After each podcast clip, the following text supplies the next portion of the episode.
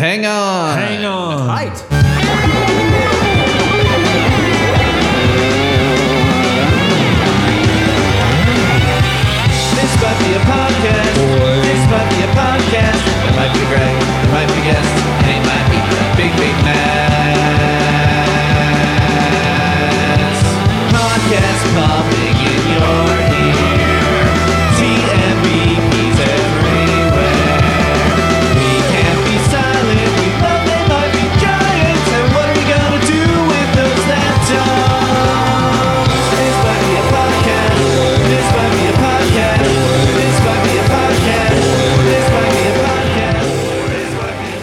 Welcome to This Might Be a Podcast, the song by song podcast about the greatest band of all time. They might be giants.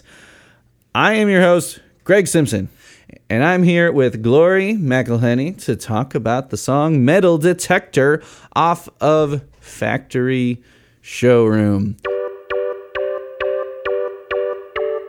Down at the shore, there's a place where there's no one vacationing. There's just the sound of the call of the wild, overcoming the fear of the unknown. And I've got something to help you understand, something waiting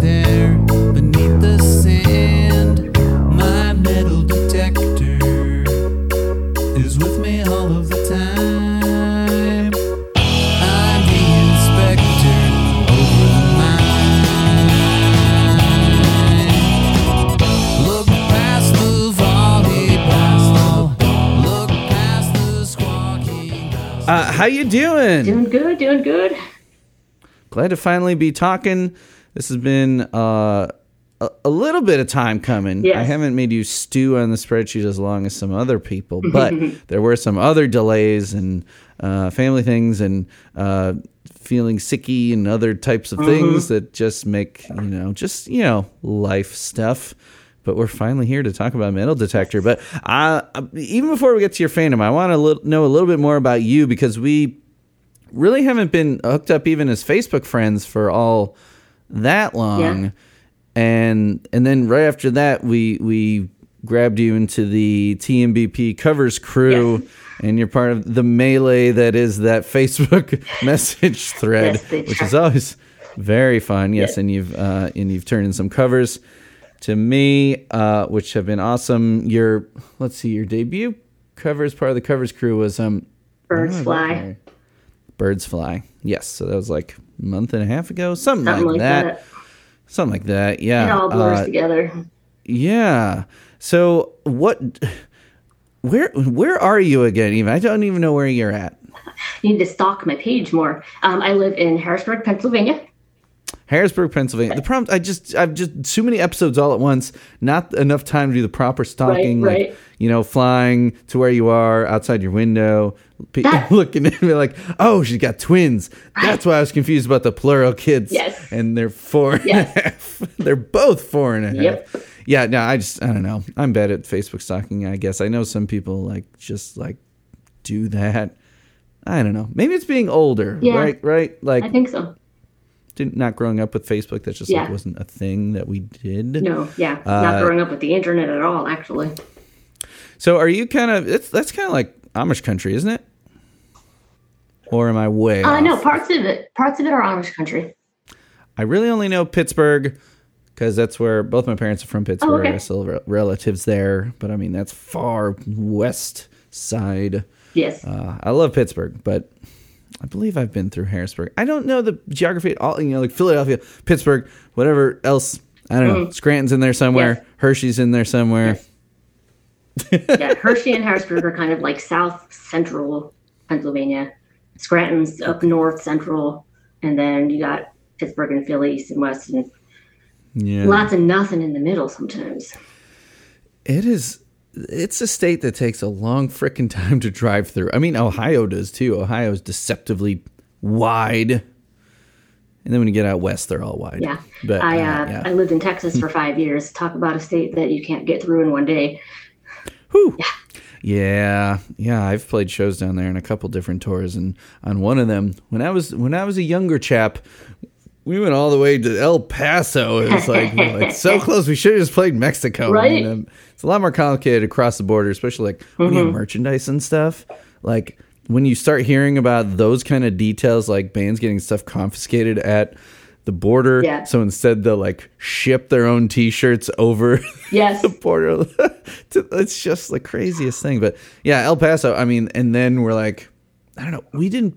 I didn't book that tour. One of our friends did. I don't know why. If something fell through, but I don't know why that was the last show of the tour. Because I'm from Chicago, we were we went all the way from Yeah, El that's like the Paso southernmost point. to Chicago. That's like the yeah. Yeah. it's like one of the furthest Yeah. like north The drives you can make. we did in two days. Uh, actually, I think we did straight in 21 hours without stopping, but we had seven guys, so there were a lot of tur- Yeah. people to take turns From driving. Harrisburg to Houston, straight through, it's about 26 hours. Oh, okay. Yeah, I've done Houston as well. Yeah, that's where I Dallas. lived. I guess that's the extent of my Texas. You didn't do. Austin, of all places? Of all places, you know, it's like when you're booking a tour, especially when you're doing it yourself and you're a very low level Mm. Yeah. band, and you're trying to convince venues and be like, you should take us on. And they're like, okay, but you have to find all the local bands. We're like, great, I'm booking the, every show of every, every, on the whole tour. Um, that's not always the case, but, um, usually it's just like, like shotgun style. You just like, like the whole state, you're shooting out emails to all these venues Hoping some all over the stick. state. Nothing in Austin panned out. And we went to Dallas specifically because Cara has family there. Oh, okay. Lots of times our tours would be like, well, we want to go hang out with Sure. these people and we know they'll come to the show. Yeah, yeah, yeah. guaranteed audience of three that Exactly. are guaranteed. So tell me about what you do because I was just like, whoa, your computer setup is crazy. You're like, you, you have a huge monitor, you got the whole fancy headphone, headset, microphone dealy, all that. Uh, what do you what do you do? What do I do? What do you do with all that gear? I'm a sign language interpreter. This particular setup is from COVID, basically, when we were all working remote.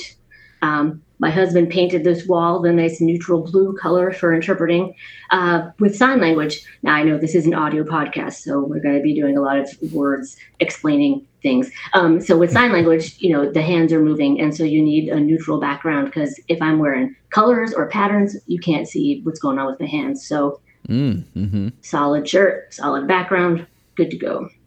Yeah. Um, yeah. Yes. So if, if you pretend like you're signing, then I'll put in a bunch of sound effects They're like, whoosh, whoosh, like from a karate movie or something. um, Listen to how fast you can sign. I, uh, uh, and a friend of mine who's an interpreter once um, talked about we were we were at a workshop like a professional development thing and we were discussing like hypothetical scenarios and it was like I do not remember the context but she said I walked in hands blazing and I'm like I'm using that forever yeah, that's perfect. and you just, exactly you know, shoot off the, the finger guns that's at right the end. so how did, I mean, how did you get into that? I mean, what made you uh, interested in that? Or how did you get started with being a sign language the very short story is I saw it and I thought it was cool the end um, Oh, okay. Um, a lot of times you'll see interpreters like I had deaf family or like I knew someone deaf growing up. That was not the Right. case with me. Um, I went to summer camp when I was, I don't know, eight, 10, something like that. And my counselor there was fluent in sign language and used it often. I was like, that's what, whatever that is. I like that. So I like went home and like taught myself out of like the library books, you know, um, Cool. stuff. And then it was nothing and like, it was just kind of like in my brain, like, you know, like a little secret code language with my friends or something. And then Yeah. um, in high school, I took a couple local ASL classes, like true ASL classes. Um, then I started working with um, some, there were some deaf kids at my high school in like the special needs class. And I started working with them, good practice, you know, with my signs and everything. yeah. And from there, we started like a sign language club for the school, um, which was pretty cool. And I don't know if it's still going or not. I haven't been back for quite a while. Um, but so one day we had a guest speaker at that club talk about interpreting and what is it and how is it different from just knowing, a, you know, sign language. And I was like, that I want to do that. Um, so Yeah. at that time, there was one school in Pennsylvania that offered a bachelor's degree. So applied, got in, graduated. The rest is history. Wow. How long have you been doing it? 15 years. Cool. Wow. Yeah. Yeah. So we're about the same age, I think. Mm-hmm. yeah. Um, but I so I would not say that I know sign language in the least, but we have taught. Well, I guess I know the tiniest Mm-hmm. bit. When our girls were little, well, I mean Ramona now, and when Zinnia was little, we would use simple signs. You know, like more, More, and, milk. and done. Oh, yep, Yeah, right, yep. right, right. Yeah, milk is my favorite. Just like the udders, Yes. like you're just. Yeah, I'm making signs to you here, and and people are just hearing this, but pe- people can look them up. There are books. Like we have a a, friend, um, a fellow professor at Purdue that Cara met right off the bat. We've been good friends with because they live real close. Uh, she is deaf and um, bought us when e- when we've had each girl all these cool uh, like sign language for babies basically. So we've we've we've implemented some more than others, but it is fun. Uh, oh, b- banana is another Yes. favorite. Where you're like peeling your hand. Yep. Which I'm a big fan of that one. I I just really like the ones that are like. I mean, there's a lot of them where like that makes total sense. Those are called iconic I mean, I never really got the the mother and father Mm-hmm. one, like the thumb to the chin and to the forehead. Mm-hmm. Is there any?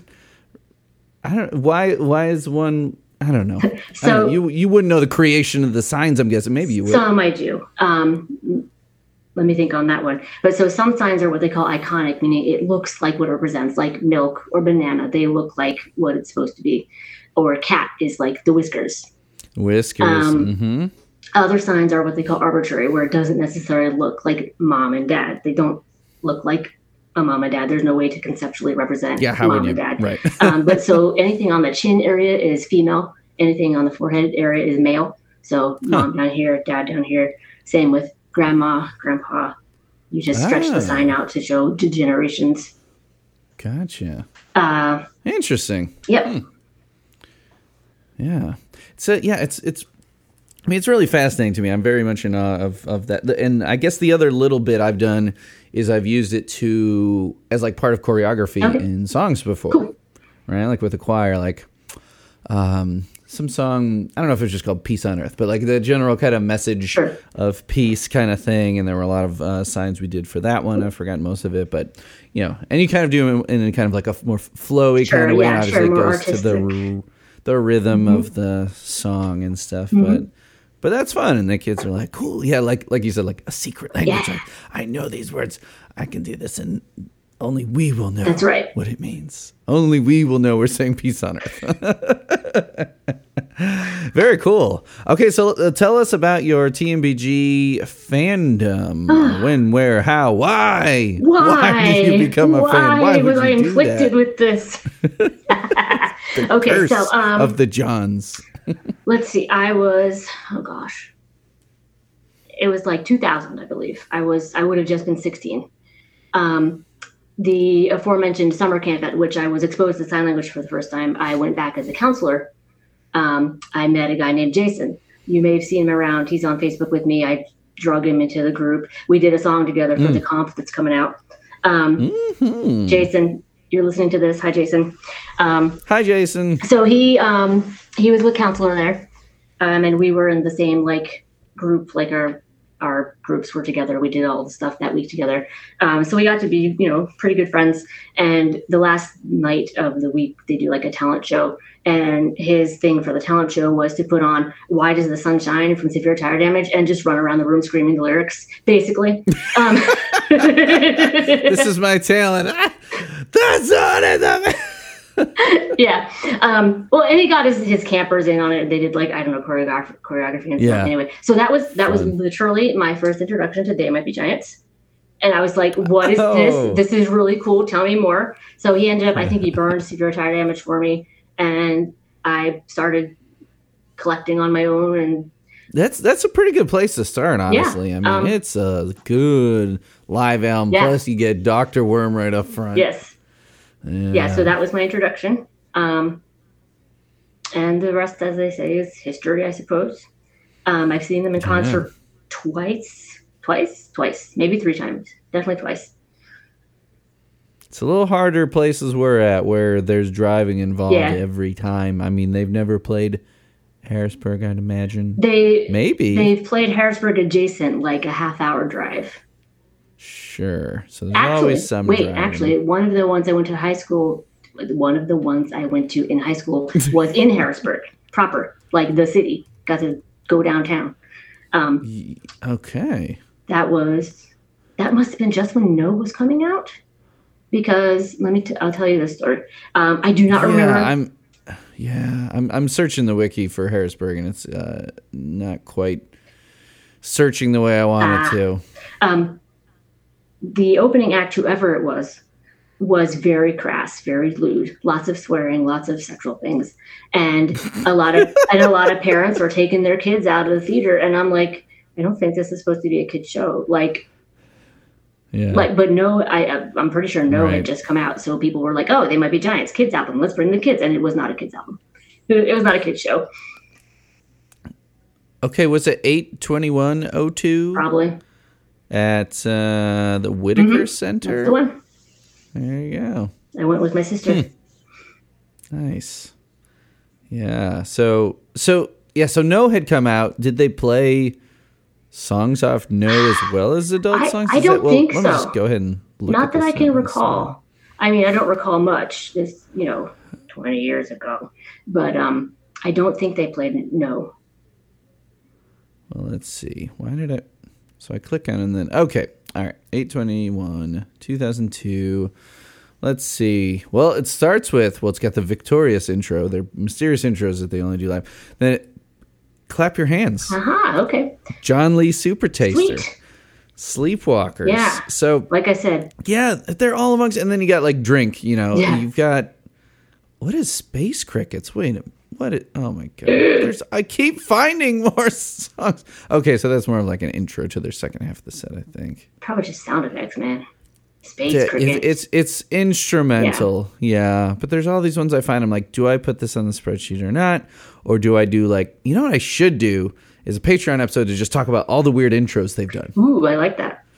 I mean, if there's recordings of them, especially because if there's not, how would we talk about it? But like this one was played 72 times. Oh, wow. So there's most definitely. Someone's got already it have somewhere. a recording with it. Yeah, Museum of Idiots is where you'd go to look. Yeah. Yeah. Yeah. Cool. Yeah, 2002. The first time I saw him was uh, 2001. Yeah, was- yeah. Okay. Were touring Mink Car. So yeah, it was right around that same time. That was uh, good era. I mean, that was the band of Dan's still. Yeah, it Marty was. hadn't come in quite yet. Mm-hmm.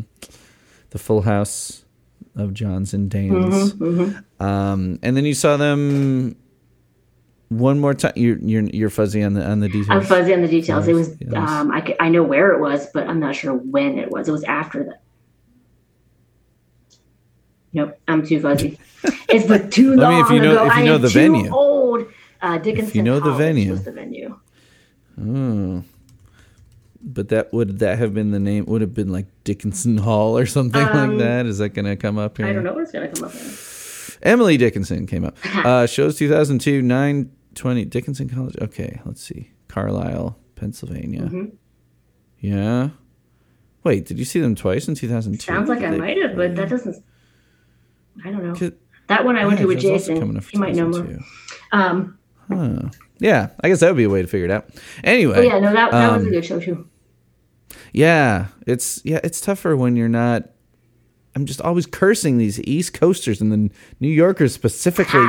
It's like it's like, do you guys love TMG because you live in New York, or did you move to New York just so you could see all of the best They Might Be Right, Giants right. shows? You bastards! You know, it's like we get the horns, we get the full album shows, Right. even if they don't tour it. Like all this special stuff that just um, makes me want to murder all of them, Or, conversely, move to New York. steal their apartment. No, no, it'd be my vacation home. Hmm. I would say, hey, I live with you now just when I feel like coming out there for shows. I'm sure. I'm sure you can find someone like-minded online that will gra- graciously offer you a place to stay.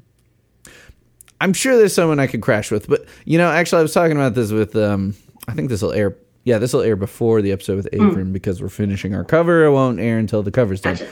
Uh, for John Lee Super Taster. Speaking of, of uh, no, um, or, no, I'm just kidding. John Postal. They have so many John songs. We did Who a John Lee think? Super Taster cover for the No Right. tribute, Right. Mm-hmm. which will be coming out, I guess, after Labor Day now. But um, the episode we did was for John Postal, which we also did a cover for. We just that was not intentional that we picked both John songs. but anyway, um, I was looking at f- flights just because I was like, I want to do another live episode because it's been forever mm-hmm. thanks to COVID, mm-hmm. and I'm like, you know, it seems crazy, but like the podcast is semi serious at this point. Why don't I do a live show in New York? Yeah, I, yeah, I mean, not yeah. only is that like TMBG Central, but that's like where a lot of the listeners Yeah. are. I even went to like my analytics stuff for the podcast, and I'm like, yeah, it's like there's more people that listen in New York than listen where I live, Nice. You know, or this state. Um, so yeah, and I someone would let me crash on their couch. sure. I'm sure. I'm sure. You know, that night or two or whatever. Yeah. How far how far is it for you from from where you're at in Pennsylvania out to like New York? Uh, about three hours or so. yeah, okay. Um, actually, they did. They sang New York City on one of those concerts I went to, and he, at that time, I think he probably still does it. But uh, Flans was prone to changing the time to say it's blank to New York City, so he did. It's three hours from. I'm three hours from New York City, Nice. and that's how I remember Yeah. it. Actually, Yeah, oh, that's cool. I don't know if anyone's told me that before. I don't remember if I would have seen them play and they would have done it like that. I don't know. I don't remember. it might also That's- depend that's on how far the distance is. It might not fit in the song very well. Right. I'm 14 hours and two minutes from New York City. or, or yeah, they're doing like an international show, and I'm a nine-hour flight Yes. from you. That's it. Yeah. The transatlantic flight. Spain. Yeah. Yeah. Exactly. Uh, so, um, Factory Showroom. You when you were a fan, Factory Showroom had already come out. I guess. I mean, if if the first thing you heard. I mean, I guess it was 2000, but the first thing you heard was severe tire damage. Like Factory Showroom was right before that. Um, was Factory Showroom one that you you quickly got after? Because this was still CD buying days, unless you were CD Napstering, days. I was not Napstering. or Kazaaing, Nope. or LimeWire. I did none of that till college. um, Yeah, yeah, a good internet connection will make that a lot easier. yeah. Uh, yeah, this was still CD buying days. I don't remember the order in which I bought all of them. I know it was not chronological. It was just kind of uh, whatever I could find when I could find it. Yeah. and you know amazon was not a thing yet so um, but factory showroom is actually my favorite album Okay. Perfect. Yeah. so i was kind of Um, psyched to see this on the list i was like yes i'll do this yeah. factory showroom Yeah. Uh, it- yeah. Factory Showroom. It's funny the the journey that Factory Showroom has taken in my fandom. I love I love Factory Showroom for reasons that are different than like loving other albums. I, I would have said maybe in high school it was my favorite album, but that was probably because it was it came out when I was in high Right, school. sure. Maybe it was like the new one, right? Because I graduated in '99. Um, yeah, and then like totally missed Long Tall Weekend with the transition to college. I'm just like, oh, there was an album a couple years ago. Uh-huh. Okay, I guess I should have gotten it. Um, and I loved the production as a band kid, like just the horns, the strings, just like the full orchestration, the slick uh, production. I loved everything about it. Uh, I mean, the way looking at it now, I don't feel like it's their strongest track listing, but it has some of their best songs. yes I feel like that has a couple of their weaker songs, but I mean, that's the thing about the Mighty Giants. They, this was, yeah, I guess this was in the covers crew before we even called it the covers crew. You weren't in the thread yet, but we had this interesting discussion last summer. I remember I was like taking a break from painting Ramona's room. So she wasn't even born yet. And we talked about how it dawned on us, we're like, does TMBG have a perfect album? Hmm. because like they i mean they have so many songs and they're the kind of band that aren't really writing concept albums Right. or necessarily and there's two songwriters Right. for one so like the, the fluidity of it isn't really their concern and never really has been and that's kind of what we like yeah is that they're all over the place. Um, I don't know. I guess most people would probably say the closest they come to a perfect album is Flood. I'd probably say Lincoln, even though Apollo 18 is my favorite album. See, like it doesn't make sense. it doesn't make sense Yeah. Yeah, Factory Showroom is, is a fun one. Like there, there's some songs like you know, Mink Car has Mr. Xcitement. A lot of people hate. SEXXY on Factory Showroom is one a lot of people hate. Um, this is an SEXXY episode, but being that it's your favorite album, do you think it's a good opener for No. Factory Showroom? No, Okay. it's not. Yeah, that's the general consensus. it was an odd choice.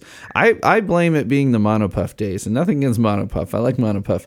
It feels like it should have been a Monopuff Yeah, song. I can see that. And I think there's some, yeah, I haven't done the episode yet, but I, f- I feel like there was something about that where he was trying to decide who to do it with because then he had Hal Cragin in both bands at the time. Mm-hmm. Anyway, Metal Detector is an undisputed classic Definitely. no one i mean other than like the biggest contrarian shit posting type troll people would say like oh you like metal detector that's so basic I mean, it's i mean come on it's like saying you don't like birdhouse i mean you just can't say that Right. right? so diving into it then, because we got a lot here Yeah. on the uh, email I sent you. Yep. We got to play the demo Yes. from the leaked tape. So the leaked tape, let me uh, bring up the wiki page on that because the leaked tape is actually a pretty new leak. This was really, uh, really cool. The 1999 leaked studio tape. Uh, it just surfaced uh, in the fandom in November of 2021. Oh, wow. So not not even a year ago. Yeah. This tape seemingly compiled by someone who worked with the MF Giants in the studio, some engineer, um, probably not the producers, but I don't have the engineering credits for Factory Showroom in front of me, but um, it's un, what what were unheard recordings at the time from demos of uh, Factory Showroom, demos, uh, John Linnell demos for Factory Showroom and Mink Car, dial a song stuff, wax recordings, and some ads. These Coca Cola songs. Um, it's yeah, I would highly recommend. I've mentioned on the pod before, but if people haven't gone and grabbed it, I believe if you're on the Facebook uh, group, Miscellaneous T, I think in the downloads tab, someone it's still it's in there, but it's 33 tracks of just cool, weird stuff. It's just another one of those like, tip, like when Power Dial Song and Power Dial Song Two were put online, everyone lost their minds, and then now this. So without further ado, let me play it, the demo, and we'll talk about it. So I drop all this stuff in in post. Um, if you need to listen to a little bit of it again, I'm good. okay. Remember, So thoughts? Got the notes. She, as Abby Bash said to me on her very first appearance on the show, like episode eleven or something. She's like, "I got notes, bitch." I'm like, "Damn, okay, Nice. all right." I'm like, I like this girl. nice. Down at the shore, there's a place where there's no one vacationing.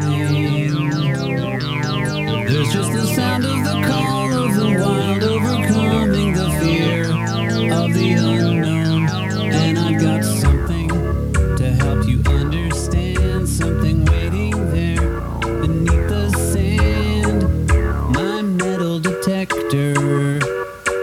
is with me all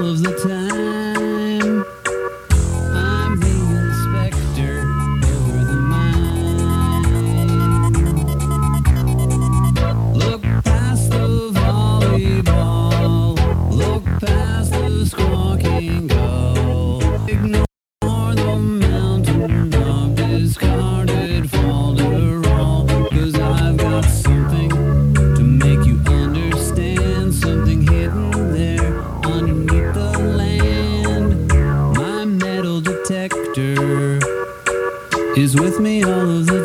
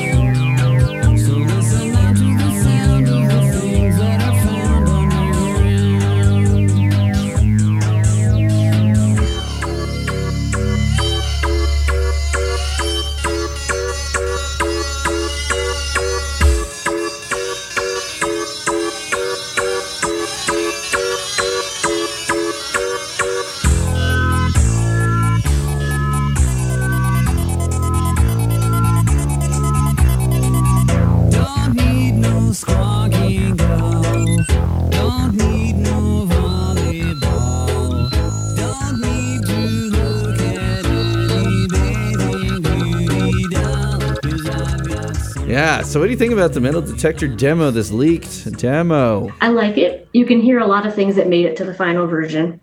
I'm always in listening to demos and live versions and covers. I'm always like, what are they going to put for the sounds that I hear underground? Because we know on the recording, it's the mm-hmm. whatever it's called. Avron uh, described it as a mechanical duck. I don't think it's a, it doesn't sound like a duck to me. if I said it, if it would be anything, be like a robot dog or something, but not even that. Mhm. It does sound more like barking. Yeah. yeah. So I'm always interested to see what takes the place of that. And um, Mm-hmm. at first, when I listened to this, I was like, "Is that somebody just screaming?" No, no, no. It's something else. um, and I like there's a lot of like synthy robot sounds, and um, you can actually from from my headphones, I was like, "Is there?" There's like very subtle harmonies in here that didn't make it to the final version. So it's an interesting take, and I liked it overall. Yeah, it's. I mean, for me as a analog synth enthusiast, I do not own a Micromoog like um, I was pronouncing Moog it Moog. has. Yeah, it's a very common mistake. So Robert Moog, it's a guy's name. Okay. Phonetically, it most definitely looks like you'd say it. Moog, I said it wrong for a long time, but um, just looking at stuff online, Vintage Synth Explorer is like my. I just would obsessively look at stuff until I eventually ended up with the Roland Juno 60. Couldn't afford a Moog, and they're even more expensive now. Um, like un- unbelievably so. So un- let's just take a look on e- eBay for Micro Moog if there even is one up for sale. Only fifteen hundred. It's one of the more um, affordable ones. I think I was thinking I'd been looking at uh, memory Moogs, which are were uh, much more. Uh, uh, okay, here's one for twenty six thousand dollars. Twenty six thousand dollars. Wow. So the Micromoog is one of the more affordable ones. There's also like the Prodigy, uh, the the Moog Rogue. I think he was tired of having his the brand name mispronounced, so he named it the Rogue. Nice. It rhymes, people. The Yes, Moog Rogue. perfect. Um, right, and it it's it's a very simple synthesizer, but by today's standards, but still very coveted. It's um, it's monophonic, meaning you can only play one note at a time, so you cannot play chords. Um, this was the very very early synthesizer, um, not the earliest, but it's 1975, so still Okay. pretty early in the in the the world of synths, and it has this they always describe it as a, a fat sound and you know you can only play one note at a time but you'll use it like for bass lines or for lead lines. A lot of hip-hop producers still use moogs for the bass or they'll use an electric bass and double the sound with a moog Nice. but the uh, the micro moog what i like also about this vintage synth uh, explorer website is that they'll tell you notable people that have used the certain instruments Okay. and uh, Kraftwerk has used the Micro Moog very notably. Chick Corea uh, recently passed. Herbie Hancock. So even like some of these like fusion guys and like you're not sure, necessarily like Kraftwerk makes sense. You're like okay, these nerdy like kind of computer loving synth guys, but um, it was like you know peak technology in the 70s as far as Yeah, keyboard goes. cutting edge. Yeah, and so when Linnell had it, you know, he was playing a lot early on. It was only, you know, a 10, 11, 12 year old instrument. You know, it wasn't, I don't know, would you call that vintage? I don't think you'd call it a vintage instrument yet at the time Yeah, when he was really using it, right? Now, I guess it's subjective because with Apple products, it's vintage after it's five years old. Yeah, yeah, right. So- we, we've changed the connectors now. That other one is obsolete. Yep. so Linnell had used it a lot in the early days, but it sounds like he had kind of ditched it because Moogs are notoriously um, unstable for for lugging around. Ah. Uh, analog synths can actually go out of tune Oh. And can more easily be broken. Like my Juno 60 even has a tuning knob in the back. It's just for general. You just you're tuning the entire thing um, because weather can affect them. Interesting. Uh, Yeah, because analog synths, like the circuitry, the electricity going through the circuits is what's producing the tone. Ah. Okay, I it's see. not like a modern keyboard, which is basically like a sampler. Right. Like, here's a trumpet sound, Right, and higher, right, higher, right, higher, right, higher, right. higher. Yeah. Right. Um, so they can go out of tune. You bump them, they get broken easily. I mean, my my Juno I got for three hundred is now a perfect one goes for three thousand.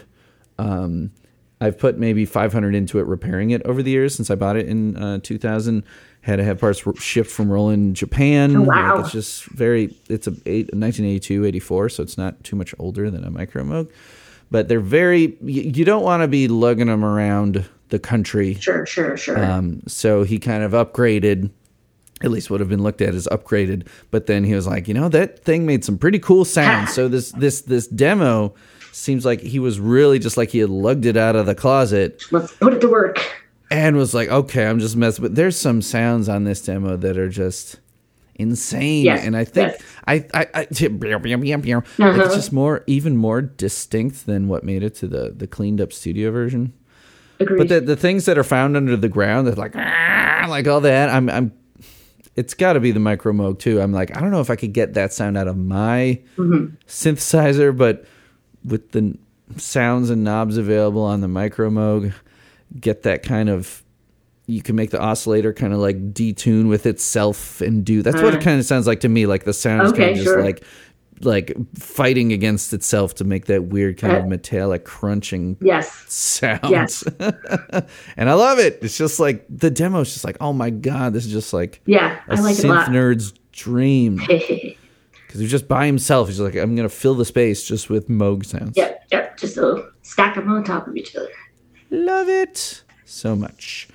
Uh, but I mean, the song is pretty much fully formed as Yes. far as progressions, lyrics. Were there? there's I didn't really notice any difference in the lyrics. difference. Yeah. Now, I, I will confess that I always mix up the lyrics. I'm always waiting under the ground, waiting, wait behind, but under. Like I always mix up the prepositions and what's under the sand and what's under the land, and Sure. so so Yeah. maybe he put those in a different order. I don't know because I can only know when I'm singing along, and if they change it, then do that. I mean, I'm scanning through quick. They look pretty much the same, and usually the wiki would point that out. I Yeah. mean, I'm on the the t- the, act- the page for the demo. Mm-hmm. Doesn't mention any lyrical dis- differences, and I'm sure it would if it had them. Uh, yeah, the demo.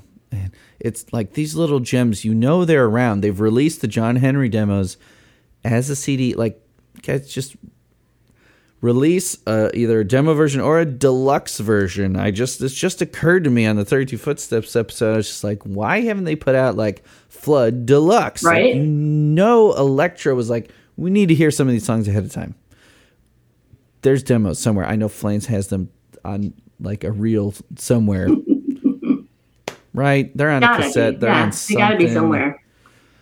we, you know, they keep releasing Flood on these different vinyl variations, but I just want a nice CD copy of like 80 tracks where it's just like them fucking around in the studio or something. You know? Yes, I know. I want that for every album. Yeah, at least those older ones where demoing was actually a thing. Demo Right. isn't demoing isn't so much of a thing these Right, days, right. just because you can just, you know, like stuff that's on book. Like Flans just did it in his apartment. Mm-hmm. You know, like I think, yeah, like If Day for Winnipeg was just like Linnell came up with this thing, sent it over, Flans did the rest.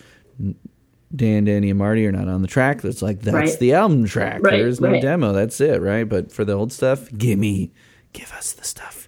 You know, we would buy it. You know that we would. we do that kind of thing. We we we support you guys. Come on. That's right. Uh, so should we get into? So if we're gonna start talking about lyrics and stuff like that, should we talk about this odd book Sure. that uh, Linnell has said inspired the track? Yeah, um, he said on Studio 360 in 2003. Uh, quote, it's based on a book about finding buried treasure in Casco Bay, Maine. Uh, at the top of the chart.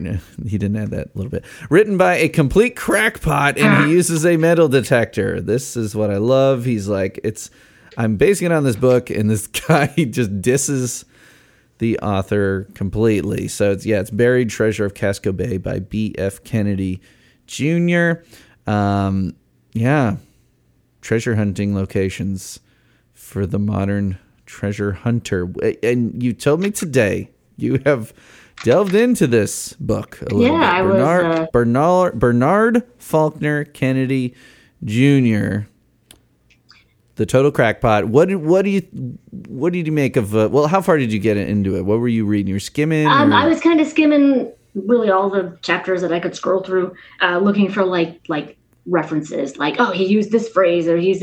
I didn't find anything, but Yeah. it's definitely like a love letter to the islands of of Casco Bay, Maine. Like everything is about like the little local spots, and you have to make sure you eat at this restaurant, and just it's def- it's definitely like written by someone who has been there forever and is encouraging everyone to come visit.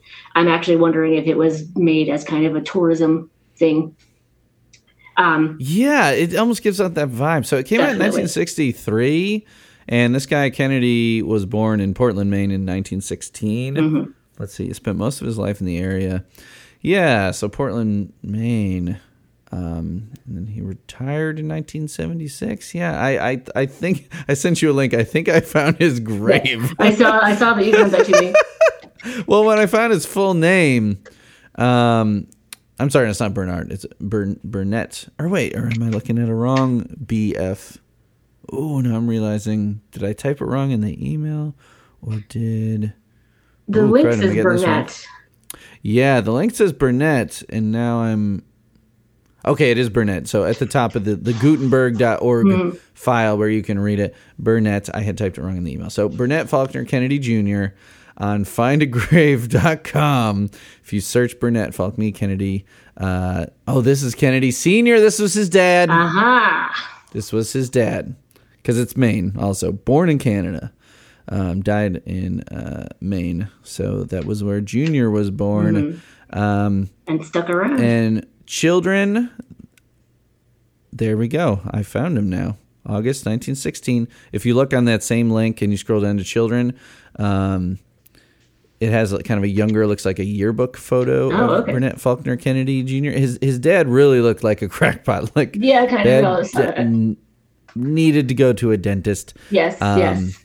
Yeah, buried in Forest City Cemetery in South Portland, Maine. If you'd like to go visit this total crackpot's grave, I Mm. don't know why you would. Uh, take a metal detector and take a picture Yes. in front of it. You know, use the metal detector, see if he's wearing a watch, and I mean, uh, like, d- dig him up and shake his hand. Nice. Given his uh, predilection towards metal detectors and hunting with metal detectors, you'd think he would have like bury me with a bunch of things that they can find. You know. Yeah, right. You could put them on top of the casket. Right? Like there's a bunch of coins. You know, That's right, yeah. Bury people with coins. Yeah, instead of like throwing The flowers in the grave, just throw metal stuff, whatever you got. Yeah, Bring your old like a- cans. they're really just like a freak out the historians. I got Burnett Faulkner's rake. yeah, his gardening tools are all buried with him. I don't know why. he must have really loved gardening. Several watches. Yeah, belt buckles. But yeah, I mean, the book is full of like little story, lots of pirate stories, lots of legend says this pirate came to this island, and you might find stuff if you go here. Uh, but if then geology has changed with you know surface erosion, so you might need to go deeper, and it's it's pretty cool. Wow. Um, and also, what I like is because he each chapter is a different island, and I have not looked up the geography of Casco Bay. I don't know how the islands are arranged or whatever. Um, but on each one, he's like, you know, this is private property. You better talk to these people before you just go walk in with your metal detector, and that's great. I like that. So so the names of the people that were living there in 1963. right. Um, so Yeah. he did Mackworth Island, and Mackworth Island is home to the Maine School of the Deaf, which is Oh. now called the Governor Baxter School for the Deaf and Hard of Hearing. Blah blah blah. Um, but he suggests, you know, they own the island, so go talk to them to make sure you can go metal detect on their property. And I was like, that's a great coincidence. So I'm like. I'm on the Maine School for the Deaf's website looking at here they have a whole museum full of artifacts that they've collected over the years from the islands and goes back to like native times and pretty cool. Yeah. Yeah.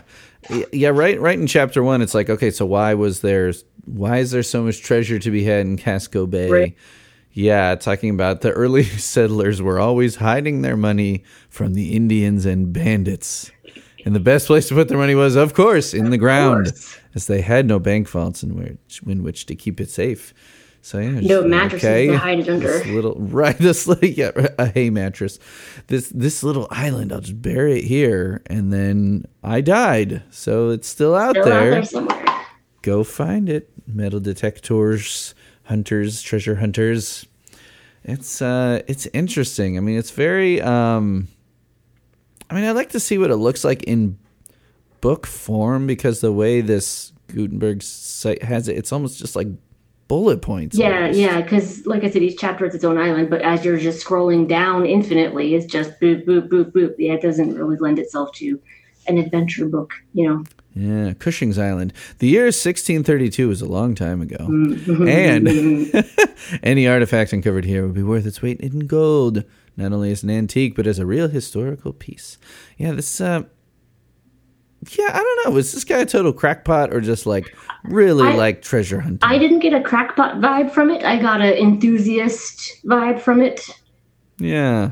both for the art of treasure hunting, metal detecting, and also, as I said, for the place itself.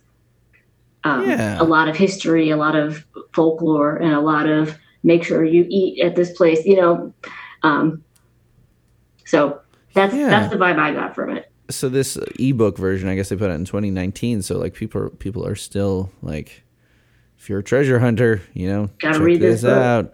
Or I mean, I guess at least as a part of like treasure hunters history. Like I don't- That's- I don't know, maybe this guy's notable. Right? Yeah, because you can you can buy this uh, on Amazon Mm-hmm. um, and such. Yeah, there's a small publisher. Like I can't seem to find the original publisher. It seems like in '63 it'd be pretty hard to self-publish a book, Right. but I can't seem to figure it out. Yeah, so you can buy you can buy a paperback of it um, with real shitty, not Comic Sans, but almost as bad fonts. Buried treasure treasure of Casco Bay. I don't know why they wouldn't have used that cool image that's on the uh, Gutenberg thing. Maybe it but was- nine nine dollars and thirty one cents. You can buy a paperback. Apparently, hardcovers exist. Um, oh, that looks like more of an original one. Ooh, sixty dollars. Looks like there's one collectible version. Someone nice. on Amazon, and oh my god, it has his signature in it. What? In 1964, someone yeah, best wishes Ben Kennedy. So I guess Nice. Burnett went by Ben. That uh, makes sense. Um, I do see that it was um, the Forest City Printing Company of South Portland, Maine. So it was locally Okay. produced. Yeah. And this the the Gutenberg one is actually its third printing. Hmm. So Okay. not quite Yeah. Self-produced, but something like it. I'm also kind of looking around Google Maps in that area. Oh yeah, Got to be a really a, looks like there's a lot of really cool old lighthouses and light stations and stuff like that cuz yeah, there's a lot of stuff to crash your boat into over Yeah. here. Man, Maine, I haven't been to Maine since I was like, I don't know, a family vacation. I don't know, maybe in high school. I have not been it's to beautiful. Maine. I've not been to Maine at all yet. It's beautiful. I mean, that's where you go if you want to see some whales too. That's what Oh we yeah, nice. whale watching trip 'cause my sister was nuts about it. Now, um, now you got me in the book again. The locations given in this book do not guarantee that you will find treasure there or anywhere in Casco Bay. These Don't locations, hold me accountable to your the, your lack of treasure. right? These locations are places where history took place. Maybe you will find treasure, maybe not. Yeah, so it's it's local history too. Yeah, It's, it's, yeah, uh, that's definitely the vibe I got from it. I wouldn't say unique. crackpot, Linnell. Gosh, Yeah. it sounded good in the in the interview. Well, sure. made for snappier yeah, yeah discourse. Yeah, uh, and then and then I'm looking at like, okay, how much is a metal detector? And they're not as expensive as I thought they would be. I mean, you can get one for sixty bucks, oh, that's nice. ninety bucks. Here's one for fifty. I bet that one metal detector for adults. Uh, Metal detector after dark. yeah, and I was I was just kind of tooling around in the, the Wikipedia entry for just metal detectors in general, and because it's a pretty interesting piece of technology. You know, just Yeah. like very important. Uh, so I mean, 1874. This guy in Paris, Gustave Trove, Tro. I don't know f- how to pronounce French. You just leave off like the last six letters. sometimes, yeah. He looks like Trove. I don't know. Sounds good. Has the accent. Has the accent. Gustave Trove uh, developed a handheld device for locating and extracting metal objects such as bullets from human patients. So it was to I- find a bullet in a person before you start digging Yeah. and cutting. right. Inspired by him, Alexander Graham Bell, who you may have heard of. Oh yeah, just a Um, little bit. Yeah, surprisingly, doesn't have anything Might Be Giant song about him. Developed a similar device to attempt uh, to locate a Dodge bullet in the chest of American President James Garfield in 1881. The metal detector worked correctly, but the attempt was unsuccessful because the metal coil spring bed Garfield was lying on no. confused Oh, the no. detector. Oh, Oh no! Trouvé. This this guy's riddled with bullets. Yeah. How many times can you get shot and live? Just keep cutting. um, so I, I have like eight years of French under my belt. Trouvé, which is the last Uh-huh. name of the guy who invented metal detector, means found in French. what? Yeah. D- I mean, come on. That's a coincidence, right? It's got to be. Or is like, my name is found. I'm going to find stuff. I, I mean, it, maybe he took it as a calling. I mean, really, that was, I mean, it was like as a, you know, medical thing. I guess he wasn't going around To, looking for things with it. And it's just put it up to a random person. It's like, hey, But you got metal in your there? body. What are you touching me with? What What is is that that? thing? Why is it beeping? Yeah. So it was the 1920s though that like the actual like metal detectors we know it Ah. became. Yeah. Some guy named Gerhard Fischer seemed to be first person to like use different sorts of it was for navigation almost more. And it's very interesting. And of course the the world wars were you know World War II specifically was where they refined it, you know, to find mines. Yeah. And I mean the way they look back then is they still kind of look the same way. You The same kind of when when you picture a metal detector, it pretty much is that. Yeah. Mm-hmm. It uh, it seems like it would be kind of fun to do. Yeah. Have, I mean, I feel like as a kid, especially when I when I first heard this song in high school, I'm like, man, could use some money. Just go out, you know, to the beach, you know, the Get the beaches of Lake pennies and- Michigan. yeah. right. Find a quarter someone left behind. That's right. That's right. Know. Fair change. Uh, that's all you would find. It wouldn't be that in Lake Michigan Beach. I don't think so. To the actual song, I mean the the lyrics of the song, like you said, you didn't find any exact phrases or Nope, anything there's like not that. even any mention so- of a mine anywhere in the book. I know because Yeah. I used the control F function. You're smart. I know. computer person. Yeah, so not a single. Yeah, I mean, there wouldn't be any mines. You can't dig down a mine Right. on an, a tiny island. Well, and when you said about war mines, and then I was like, wait a minute, what if it's that kind of mine? Even still, it's not in the book. I, you know, God, when the song first came out, I'm trying to think about how I would have first interpreted it over the mine. I think, yeah, I think in my head, I, I had put it together early on as being, you know, as a kid obsessed with just violent video games and comic books and all this kind of stuff. I think to me, it was like he's looking, you know, he's looking for stuff, but he also doesn't want to get blown up. Okay, something. I definitely interpreted it as like a mine where you dig for stuff. Um, Yeah, I mean that could also make sense, but I mean if you're going spelunking or whatever down in a cave or you're going into a mine, would you bring a metal detector? I mean, I guess why not? I mean, I guess it depends what you're mining, right? I don't know. Yeah. Yeah. I don't know what a metal detector would be able to detect through, you know, rock layers. Yeah, how far can a modern metal detector go down? Hmm. I don't know. I'm sure the more expensive one you got, the more you're going to get there, but Yeah. uh, And I know there's different sizes. I'm sure the bigger ones have more of an area to cover and perhaps more penetrating rays. Rays. I don't even know what they are. those healing rays we've been sending to Flans, we'll just hold a metal detector over him and hopefully he doesn't have anything in there. Start digging. hey, Doc, there's something in there. That's the bed frame. Oh, okay. Oops, not anymore. it's part of his frame now. We've removed this protrusion. Whoops. so it it does sound kind of like um I mean I love the way the song s- starts. Like there's all this stuff that comes, you know, about volleyballs and bathing beauties and all this, but this guy's going to the places where no one's vacationing, right? And the the call of the wild, just like the it, it really paints a picture right off the bat about it being like an adventure, right? Definitely. And like a desolate, you know, you can almost hear like the waves breaking and nothing else. And the fear Yeah. of the unknown. Yeah, the, yeah, the fear of the unknown. That one. Yeah, I mean, worried about uncovering something. Uh, I don't even know, or the fear of a mine. I was just about to say the fear of exploding. yeah, yeah. Because yeah, it makes it sound like the character is a person who likes to be alone, Mm-hmm. get out in nature. Is kind of this is a peaceful activity for them by themselves, right? Because then later is like look past the volleyball.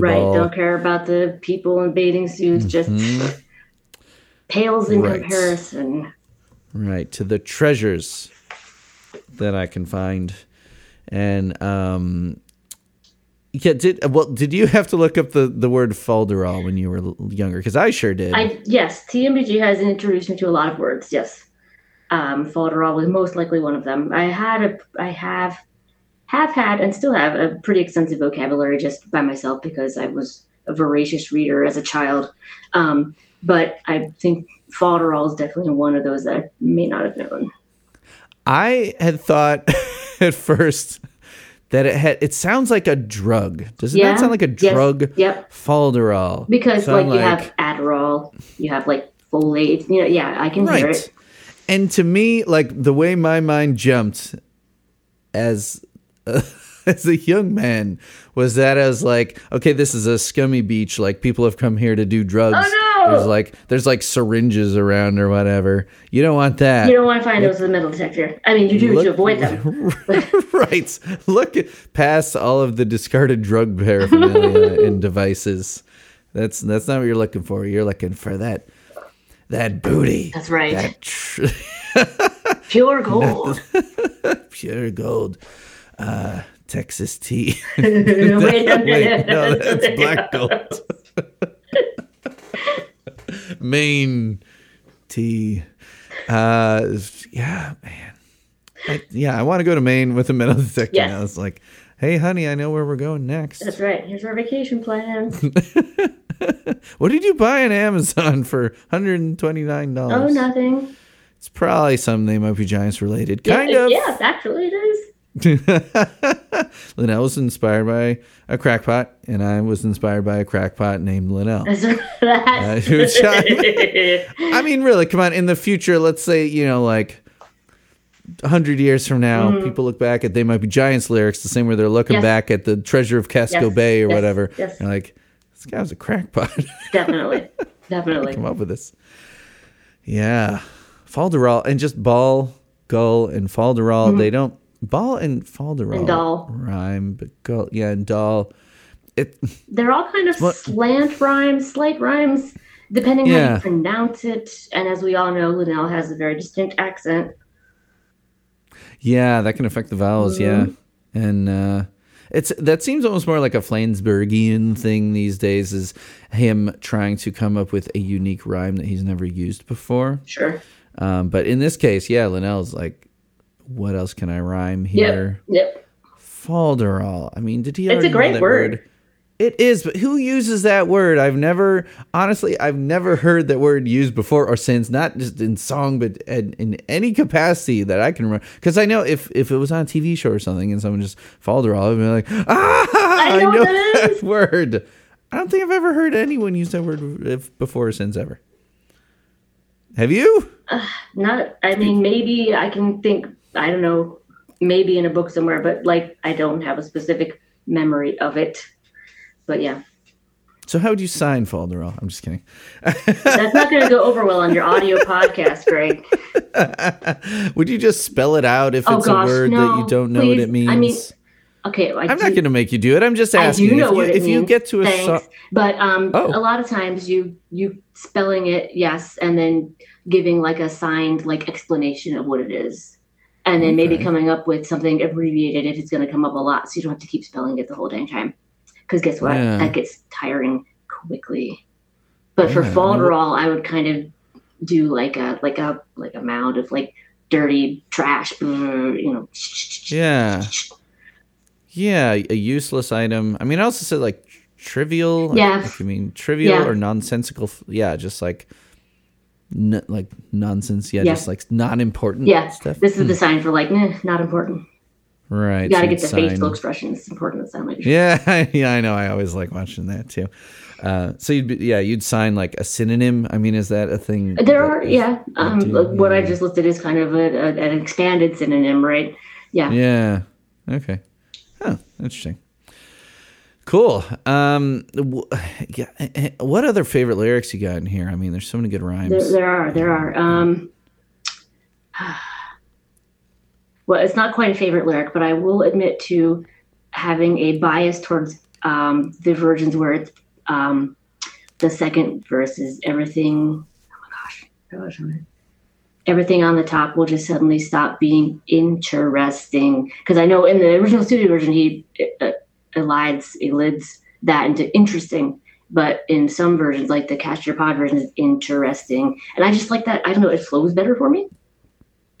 Um, but Yeah, the rhythm. Of, yeah, interesting. Inter- yeah, it's one of those words where it's like, how many syllables is that? You know, there's, there's certain words like that, like the way a musician will do it. You're like, well, that's two syllables, right? I'm like, no, well, that's well, interest. Yeah, no. um, yeah, interesting. Yeah so I, I like that Four part of it but um my favorite lyrics is probably um the beginning of that verse every seashell has a story to tell if you're listening i like that a lot Yeah. Mm-hmm.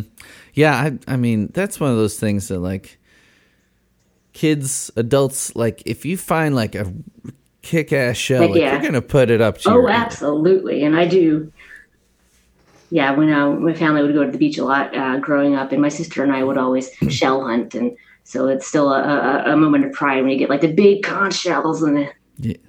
Yeah. sometimes Yeah, they're still occupied you got to be careful Right. Yeah. Ow! hey Pinch. ow Ah, pinchy. Skitter, skitter, skitter, skitter. the ocean doesn't sound scary. I mean, obviously calls back to you know snail shell. Yes. Underneath every shell, there's, There's a story, as well, right? You lift it up, and like, oh hey, sorry, I just took your house. Boom. I'll put you back. I'll put your back. I'll put you back in your your seashell. Seashell.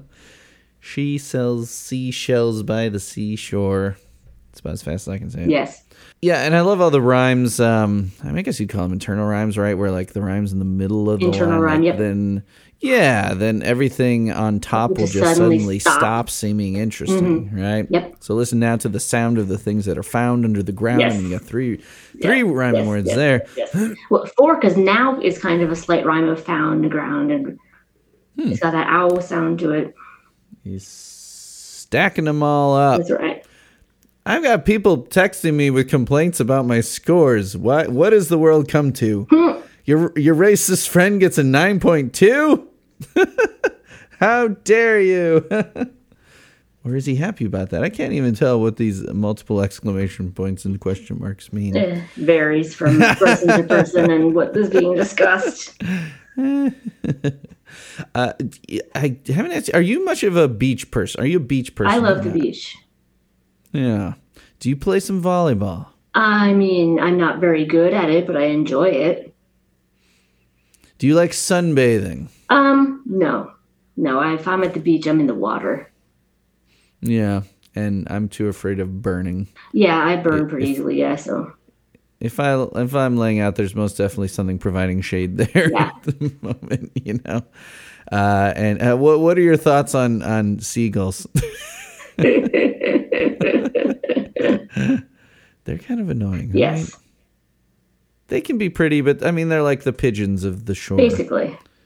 and really that's more people's fault than anything. Oh, sure. Yeah, over the years definitely they've learned created that in them.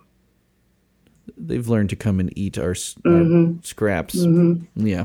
hmm Uh, this song has, I mean, there's a bit of repeating of lyrics and kind of shuffling around of lyrics, but Yes. the lyrics are so so great. I mean, I I don't mind repetition at all. It helps you sing it. Yes. So you said before that sometimes you accidentally switch the what was it, the land and the sand Yeah. with Something waiting Yeah. here beneath the land, something hidden there beneath the sand. I don't know which one is which. Mm-hmm. Mm-hmm. Yeah, it, it, the song it almost cracks 4 minutes. So Yeah. Three minutes and 50 seconds that's like epic length Yeah. in factory showroom they were pretty long-winded on this album i'm not sure what got into these boys again i always just go to the to- that they're taking Elektra to the bank we're like That's we're right, that's right. We're long- gonna long ring- songs full orchestration Ring them for all the money they're worth. Yeah. yeah yeah metal detector 350 but that's not the longest song actually that's the third longest song do you know what the longest song on Oh, they, factory showroom is I know I'm going through in my head. Spiraling shape is pretty up, pretty long up there. that's the That's one what I was thinking. Oh wait, it's actually fourth. Okay, so we go spiraling shape. Um, I'm mistaken. How can I sing like a girl is six seconds longer. Oh my gosh. Eight seconds longer. How can I sing like a girl? Four thirty two. Spiraling shape. Four twenty four. Pet name four oh four. Yeah, and then metal detector 350. How, they like have never. I don't think they'd cracked four minutes in their entire career. And then suddenly, then. bam, bam, bam, bam, bam. three songs yeah and then and then right back to short songs Mm-hmm. again um but i mean uh, they don't feel long to me They don't. No, when it's a good song, it does not feel long.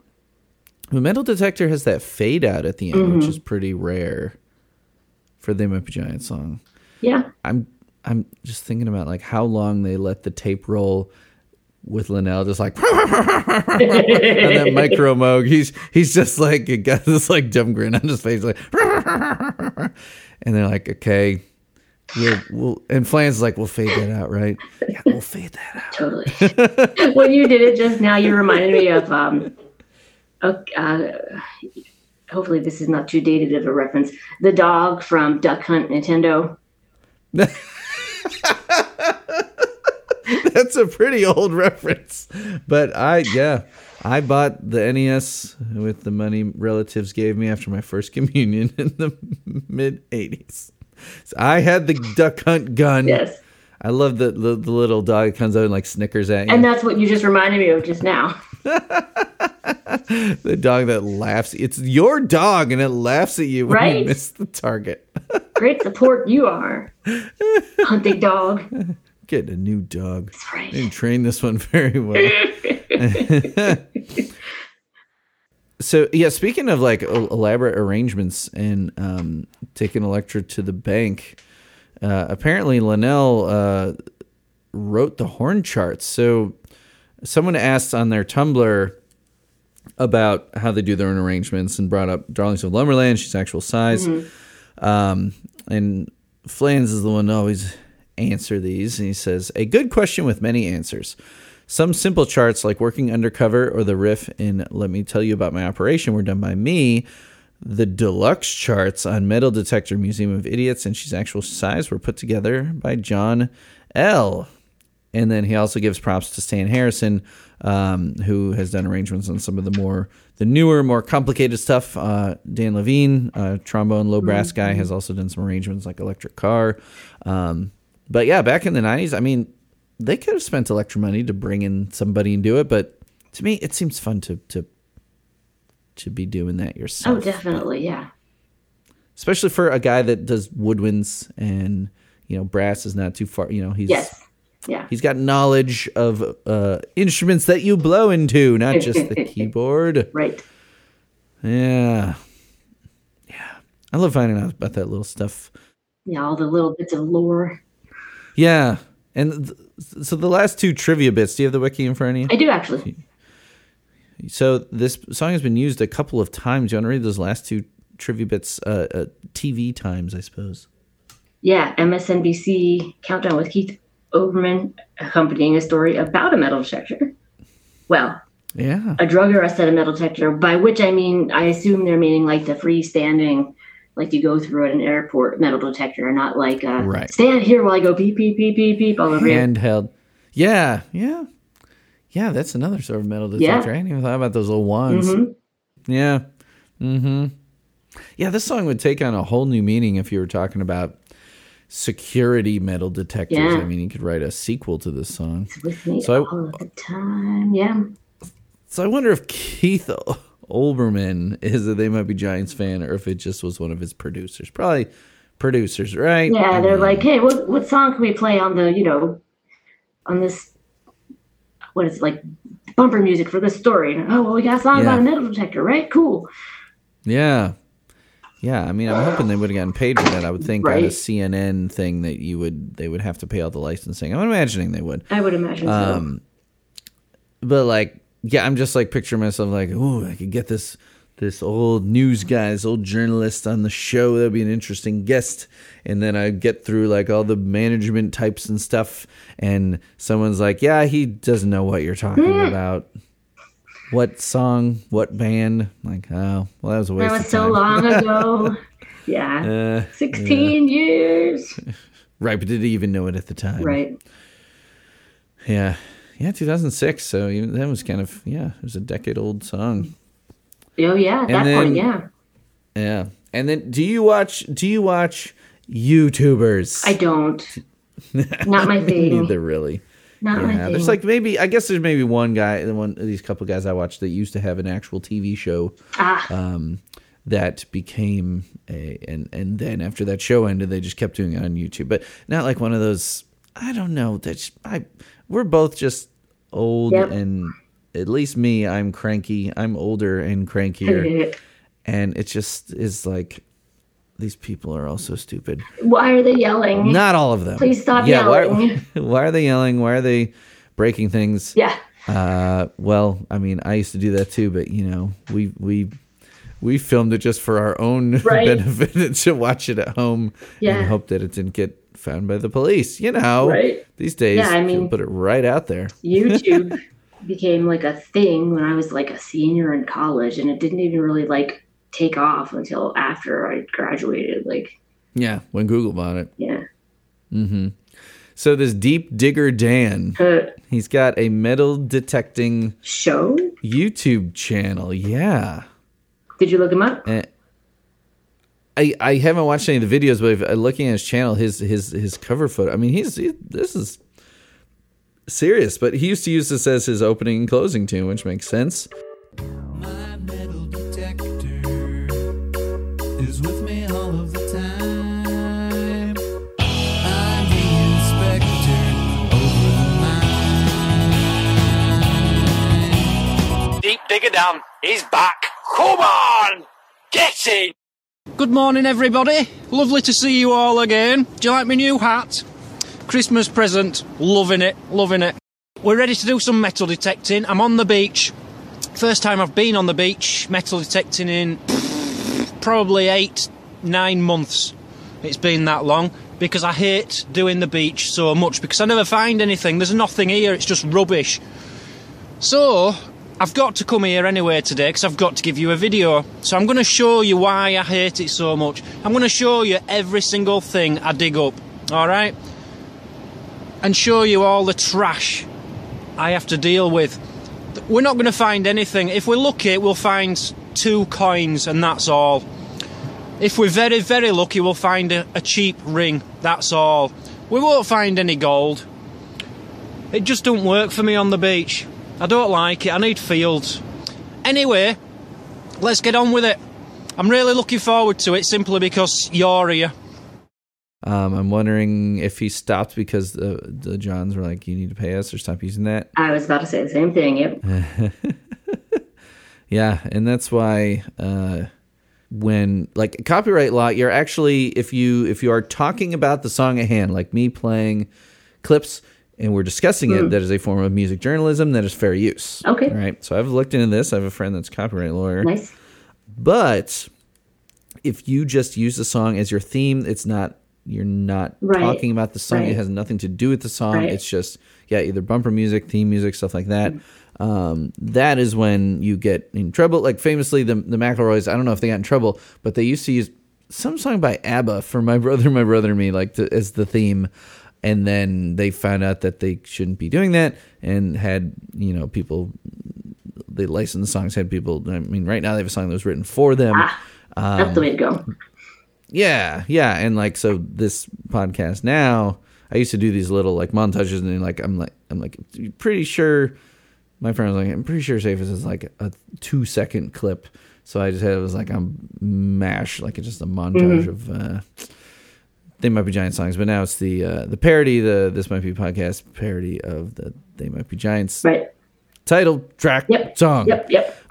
But this Digger Dan guy, I I feel like I should watch some of these, but just like I've got like my own hobbies take up too much of my Yeah. time to be watching this guy's hobbies. But I mean, he's getting several thousand views Okay, on okay. his his stuff. You know, there's one that's like fifty thousand views. You know, he's probably he's, he's monetized. He's probably making some money. Sure. He's going to Scotland. It looks like a nice excuse to like do some cool travel. Oh yeah. yeah. Scotland. Murder, I'll go back to murder on the ferry bridge was this. Okay, this one I should watch. Okay, he's he's using the Calvin pissing on things. I don't appreciate people taking Calvin. Using Okay, yes, way, but the I- title, Bill Watterson refused to license him. yeah, Calvin peeing on things. Calvin praying about things. Out. I'm in a Calvin and Hobbes group on Facebook, and so same. are we in the same Uh, group? Spaceman Spiff posting that one. Yeah, hmm yeah. I haven't really posted in there. I should. I yeah. I mean, the greatest comic of all time is Total Tangent, but it's totally worth talking about. Everyone, if you're if you haven't read Calvin Hobbes or you haven't showed it to your kids, I mean, it's great for. They talk about how great comics and graphic novels are for getting kids reading, and I've gotten all, like all of my nieces and nephews into it, and Zinnia's about you know she'll start reading soon. Um, but this this particular video was, "Oops, I shouldn't have peed there." Oh my. I don't know what that has to do with metal detecting.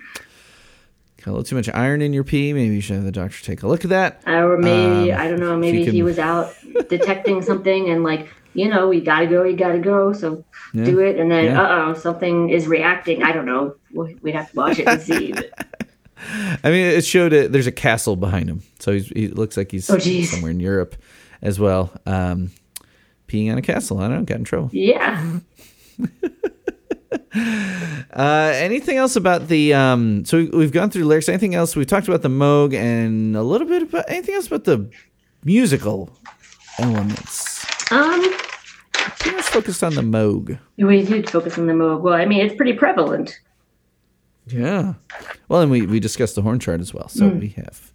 Yeah, and I know a bunch of the live performances.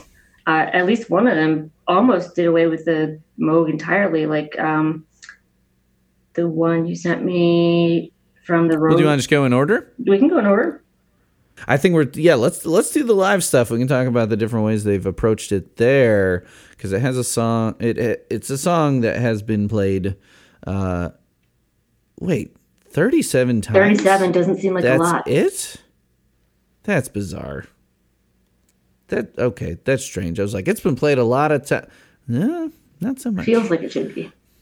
Well, anyway, we got five of them right here. Right? So, uh, uh, and they're all worth playing, I think. I mean, what do you think? Should we play them all or throw, throw some of them, cast some of them to the wind? Um, I mean, why not, right? Let's do it. Do it. So, right around, uh, the song was brand new, November 8th, 1996, Mm-hmm. the Roseland Ballroom.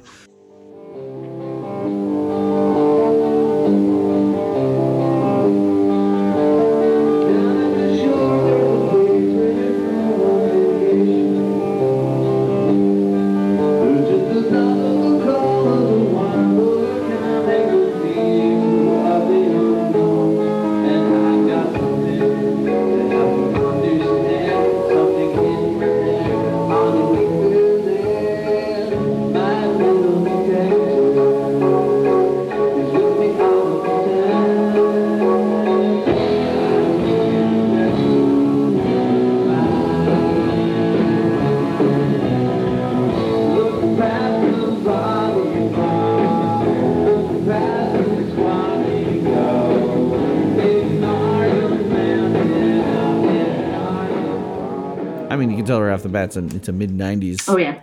bootleg recording. Um, so I guess it's a little harder to tell what's going on, but as as I felt it was important just because it was, you know, a new song. Now, was that the debut? I didn't mark it as. I don't know if it was the debut, but what I noted is that for having just released the album, there was a lot of people in the crowd singing right along. Yeah. Okay, so this was about a month after they debuted it. And um, yeah, I mean, Factory Showroom came out October 8th of 96. So by this recording, it was only two months old. So fans, uh, they learned those lyrics quick. Well, and that was back when they put lyrics out with the CD liners too. So, although, wait, does Factory Show? I feel like Factory Showroom did not have a lot of lyrics in it, which yeah, it's mostly because pictures and like the really big Yeah. um, letters. yeah, Yeah, yeah. But I mean, they're they're the, the Johns are usually fairly easy to understand if the lyrics aren't too fast. You know, they don't do a bunch of reverb and stuff like that on their vocals. Um, unlike every other band that I listen to, I just always talk about like how like every all my other favorite bands are so unlike They Might Be Giants. Mm. Like I I listen to very few of the bands that like people assume that They Might Be Giants fans listen to. Nothing against them. I mean, other than Weird Al, right, you know, right. who doesn't? You can't don't escape. trust anyone. You can't escape Weird can't escape Don't Weird trust anyone who doesn't like Weird Al. Yeah, I agree. they're they're not to be trusted. Yeah, my my, my four and a half year olds even love Weird Al. So Yeah, I mean, yeah, he, American Treasure. yes, I have one more thing to say about that version. Um, two more things actually. Um, because I mentioned my thing is like I want to know how they do the sounds underground. So this one was, as far as I can tell, just like plain old guitar, electric guitar.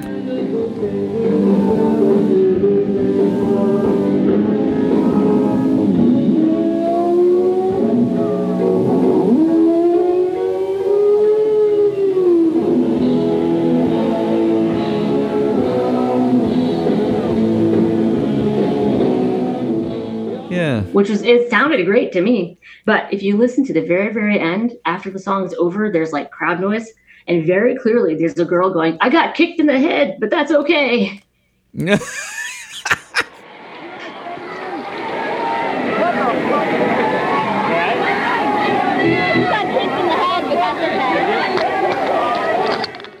yeah. What is going on? Are people crowd surfing a no They Might idea. Giants show?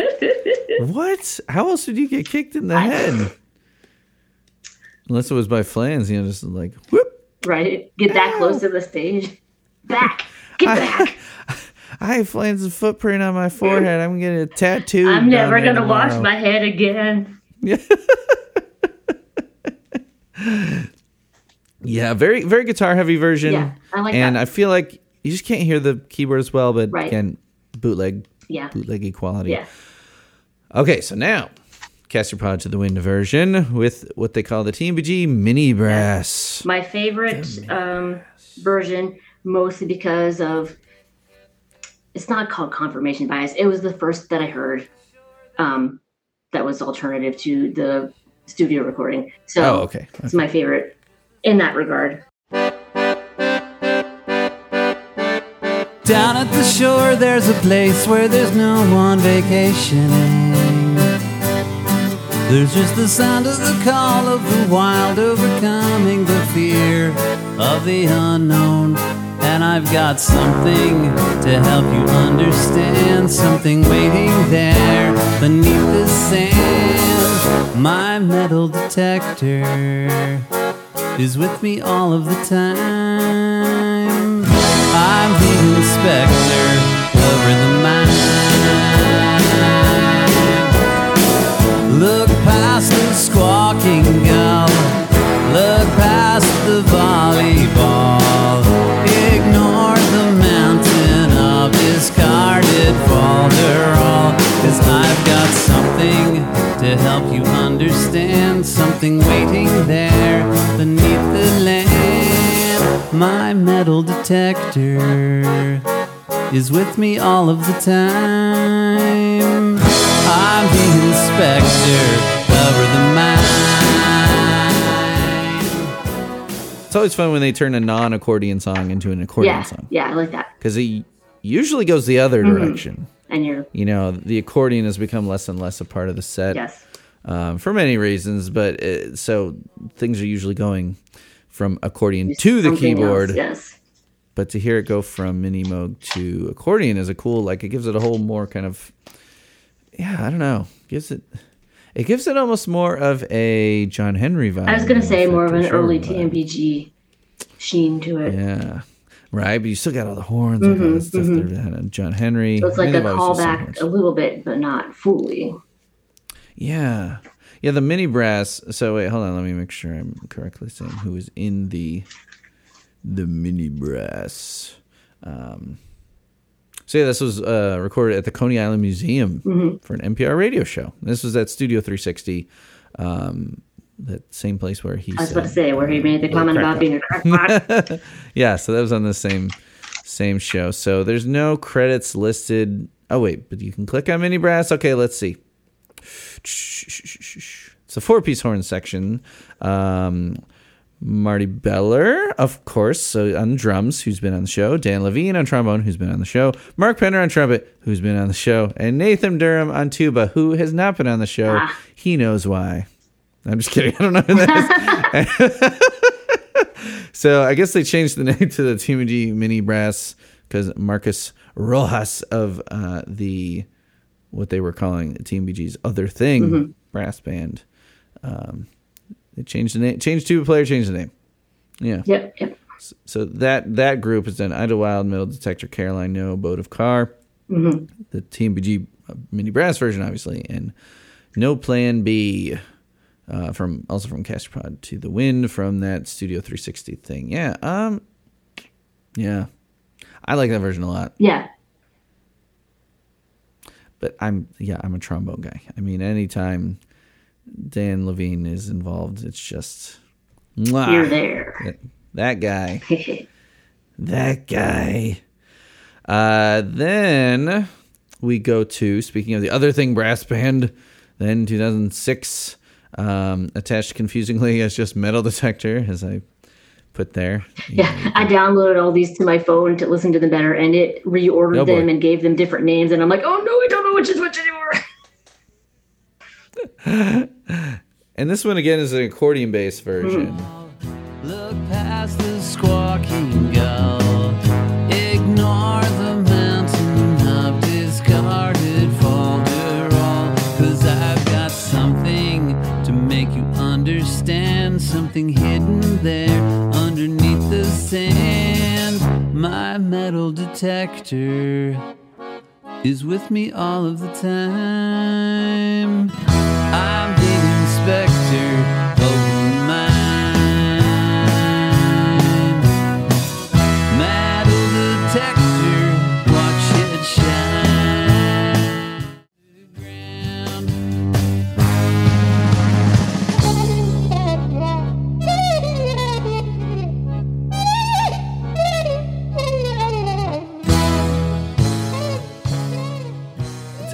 I I love when they just really started um, implementing guys like repeatedly rather than like the Elektra days. It seemed like they're just kind of like, oh, studio people. Right, sure, sure. Who knows how they were hooked up with it, like producer or Right, Elektra is like, hey, we know this cello guy. Here's our people. Yellen. Yeah, but then they just started like repeatedly using these same Yeah. Mm-hmm. guys because they were doing such good work. They just kept bringing Yep. them back, You, and you build up that rapport, that vibe, and we just want them back. Yeah, and um, I mean Mark Pender, he was. I love talking to him because I love Conan as well. You know, was watching him, you know, blast these trumpet notes for Mm-hmm. forever. Um, before I even knew that he was, he's the guy playing on Doctor Worm. Like he's the high note at the end of Doctor Worm. Ah. He is, yeah, Nice. and playing these crucial parts. And like we all love Curt Ramm now. Um, Mark Pender, you know, when Conan moved to L.A., I think that was a big part of Hmm. um, him not being involved with them anymore. Though he did come in again on the Australian tour in 20, uh, uh, 20 let's see, 2019? Yeah. Because they toured Like Fun in 2018, then they did Australia in 2019. He went on that one, so he still has come back to play with them. Haven't gotten Curt Ramm on the show despite having all the other Tricerachops. I Ah. think maybe he's just pod shy, is what I'm thinking. But, you know, maybe someday. Maybe someday. Maybe I'll have them all three on for One day he'll Something. overcome his shyness. Yeah, and he'll call me your highness. We're gonna stop there. Now I would call him your highness because that Yeah. dude, That's right. he can rip. I mean, shit. All right, so uh, then let's go quickly through these other ones, I guess, if we can. Joe's Pub, 2003. Down at the shore, there's a place where there's no one vacation. There's just the sound of the call of the wild, the fear of the unknown. And I've got something to help you understand, something waiting there underneath the sand. My metal detector is with me all of the time.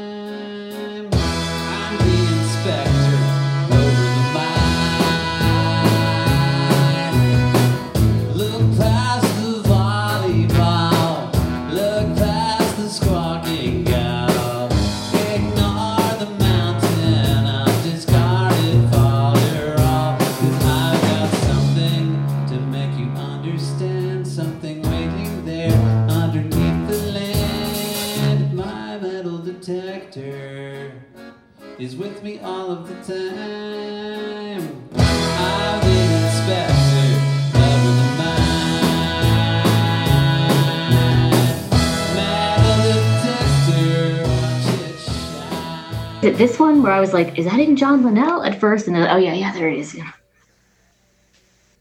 Yeah, he does these other little vocal uh, ornamentations. I mean, it was an older song at that point. Still, I can't believe they only played 37 times. That's bizarre. Yeah. So then I had to put a modern one, and uh, so it's uh, 2016.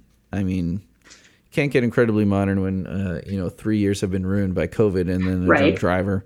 Right. Um, but yeah, so I mean, they did not play it at that show, but yeah, this is actually this is the very last, the most Oh, recent time they've played it. I was just checking the uh, the wiki show list Mm-hmm. again. Yeah, so the last time they played it, and this was with the Tricerachops horns. They're just uh, this one. Got to do it with the horns. yeah. Uh, in this one, people can go uh, watch the video of it. So this one, if you want to see those horns, uh, let me see. Is this? So this channel is RS really uh, RS R E A L E. Anyway, if you search metal detector TMBG Metal Detector 2016, you'll probably find it. Um, but watching those horn guys as well as hearing them. So here's a, here's a song uh, that we did originally with synthesizers, but we found the synthesizers were not as good as the horns.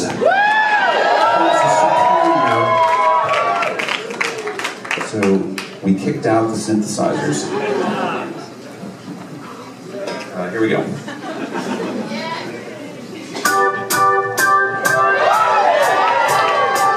at the shore, there's a place where there's no one vacationing.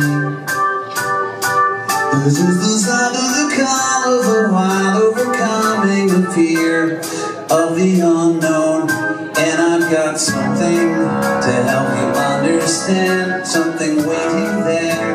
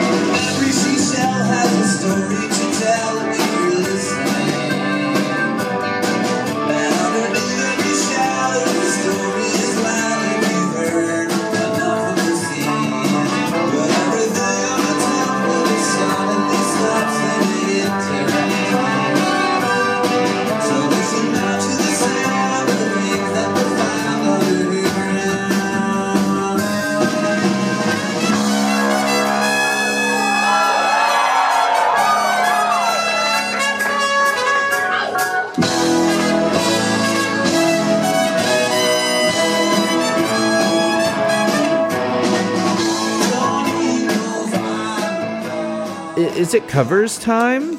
I think so. Yeah. So we've got Daryl, of Yeah. course.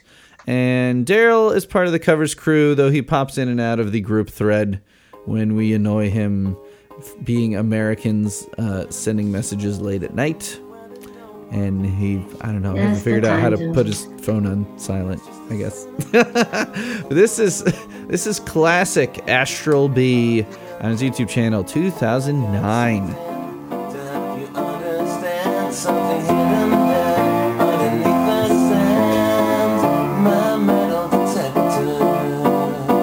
Is with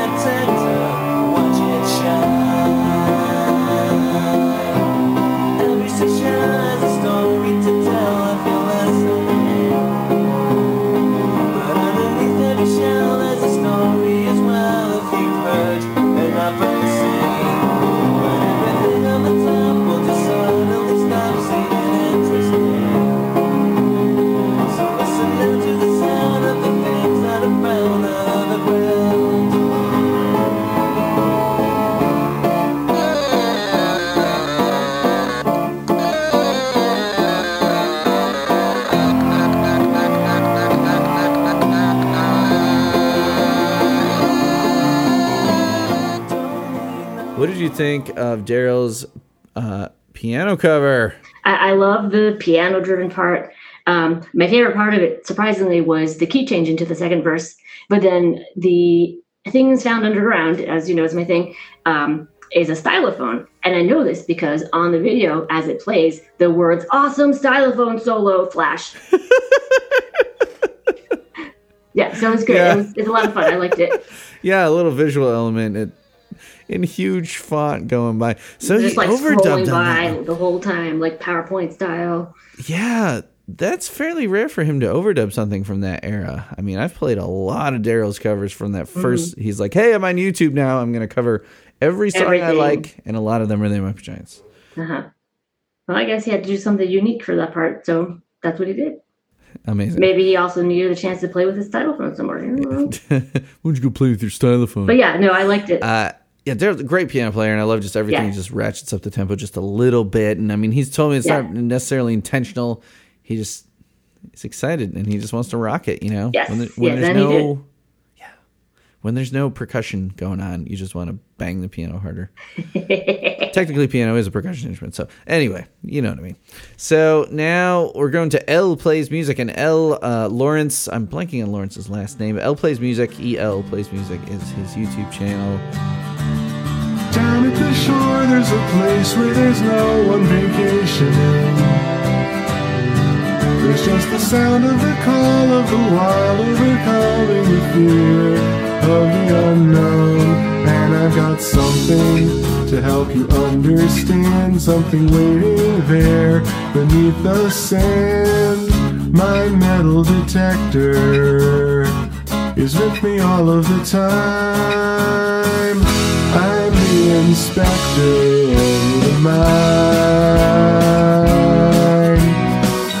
Look past the volleyball, look past the squawking dog. Ignore the mountain of discarded farther off. Cause I've got something to make you understand something hidden there underneath the land. My metal detector. so he's got acoustic guitar, but then he overlays a bunch of other things, um, which is fine. Um, acoustic guitar is uh, an unexpected choice, actually, and I like it a lot. I play acoustic guitar only a little tiny bit, so I know that some things are harder to strum than others rhythmically. He, he puts a swing to it. Yes, he does. Dun, dun, dun, dun, dun, dun, dun, dun. Mm-hmm. Nice little twist. It works. Yeah, it does. I like it. Yeah. Sometimes he'll do that that split screen thing where it's like, hey, here's two of me. Oh, here's three of me. Playing all the instruments. You know, I've toyed around with that idea, but like I don't have time to mess with video editing. Right? Yeah, no. I too much audio editing. So now on to another friend of the show, Joel Yellowitz, aka guest, Guest host. host. Yes, I have this on CD. He pressed CDs of his two Nice. tributes to They Might Be Giants. He sent them to me Nice. uh, free of charge because he's a cool guy. And um, yeah, so that means I got lossless quality Yeah. files of these. Let's listen to guest host doing Metal Detector. Down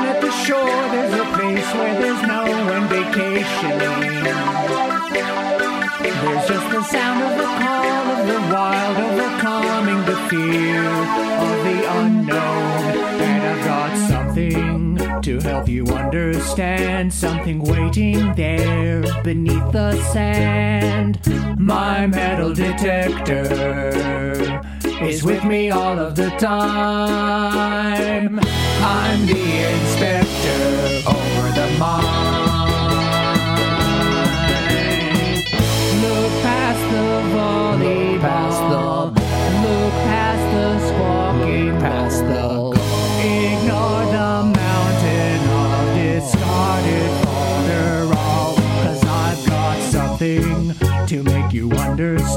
Understand. Something hidden there underneath the land.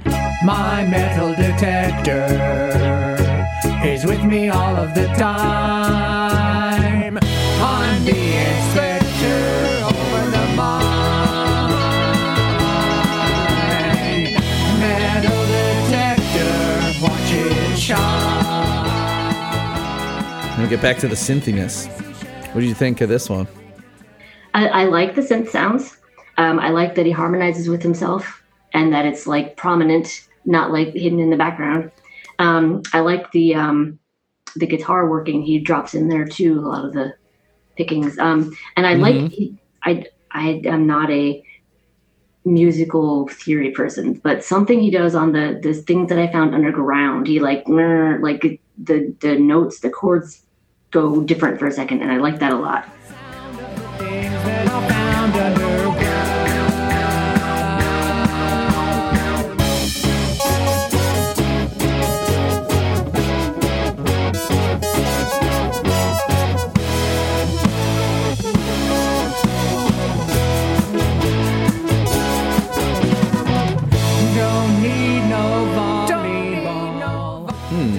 Yeah. Yeah, he like resolves the chords differently or something. Yeah, he like. I can't quite put my finger out what it is, but I like it. Yeah, I mean, I'm not gonna plunk it out and figure it out. It sounds like he, yeah, he jumps down the circle of fifths a couple of times. Is what my first guess Hmm. would be, um, because they don't sound the chords don't sound bad. They just no, sound different. Different, and I like it. Yeah, that is pretty striking. I'd forgotten that part was in there.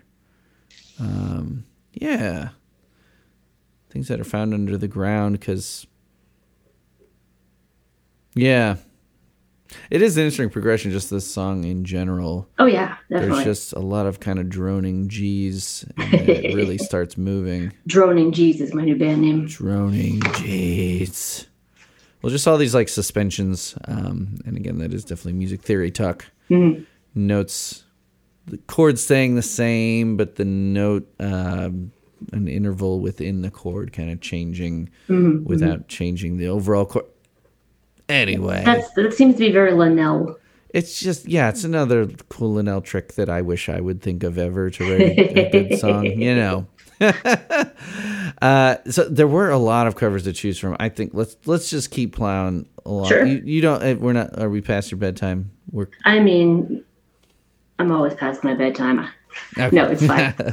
um, it's fine. so from the they might be songs posting or shit posting uh bandcamp tmbs.bandcamp.com we got anthony mason i'm guessing his name's anthony mason but on here Uh, it's I, I actually. do you know who it- this is I, I I- I might know who it is.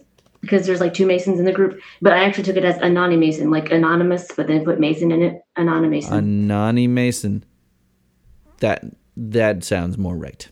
Let's listen to this anonymous. It's not so anonymous if you put Mason in there, but anyway, right, which is which is the joke, right? let's check it out.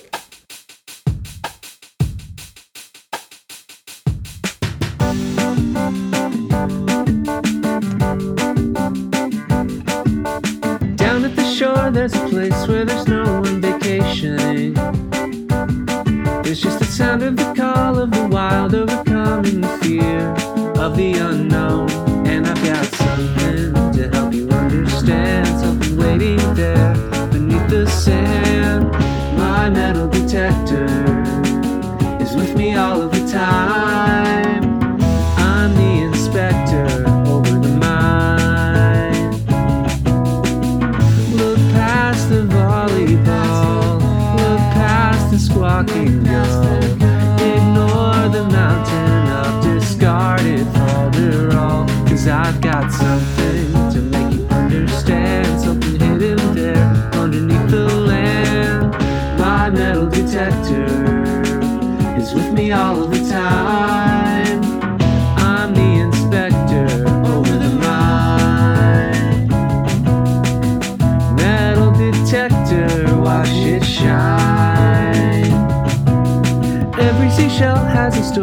To tell if you're listening.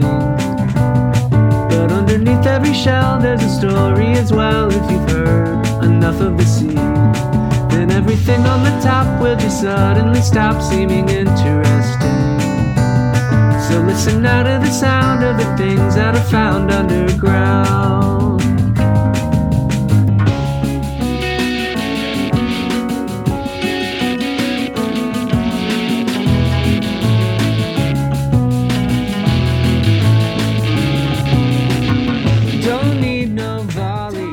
Really like the drum track. Yeah. It's very kind of Casio, rinky dinky, cool. yeah, what do you think about this one? Um, I'm actually looking. So my, one of my things within the they might be shitposting Facebook group is whenever a cover album is released, I go like deep into it and I analyze it. I put a review of every single song. So I'm looking up what I Oh, had yeah, to say yeah. about it when I first heard it. Okay. Number one, the first thing that struck me is that it's faster than the studio recording, and I was like, "How is that even? How is that even possible?" It's pretty peppy. Um, 'Cause I'm a pretty big fan of what he does.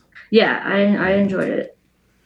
It's he, he goes very kind of um it's almost like random guitar noise in a way. Yeah, yeah, yeah. It's kind of hard to tell. You can hear some distinct plucking notes, but then there's just these weird like little white noise. Yeah, there, he does a lot of white noise stuff. Yeah, that's cool. You were a part of. How many tracks did you have on this factory show? Um, the Factory Showroom, I did. Hang on, I did Your Own Worst Enemy. I did I Can Hear You. That might have been it.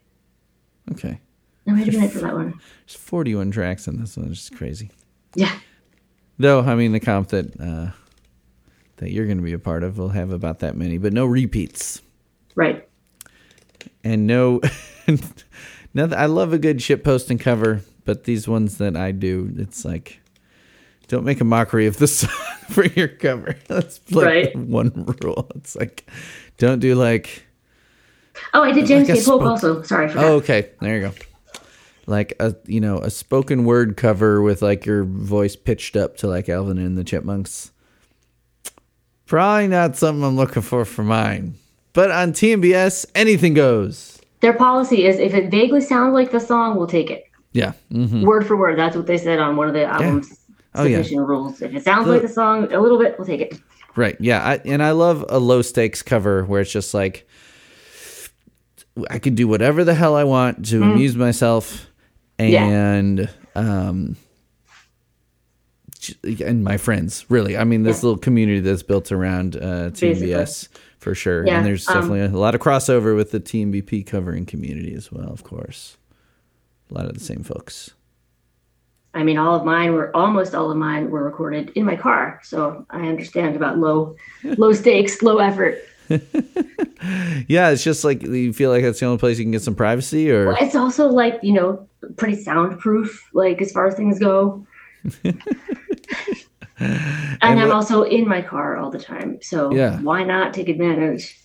are you using uh, are you using GarageBand on a device Yes. there? Or are you using, Yeah. yeah. It's so it's so nice. I mean, there's so many anti-Apple people out there, but I'm not using I don't use GarageBand for my pro recordings anymore, Hmm. but I totally support GarageBand. Like I'm I'm at pro software now at that level, but I used I mean, I used GarageBand for so many things that I still am Mhm. proud of how they sound and for podcasting for a long time. Nice. Um, big supporter of GarageBand and Logic, which is like the next version up Mhm. for for Apple. Uh, let's go to Ian Lynn with two N's on uh, YouTube, and this one very synthy as well. Yes. This one's a lot of fun.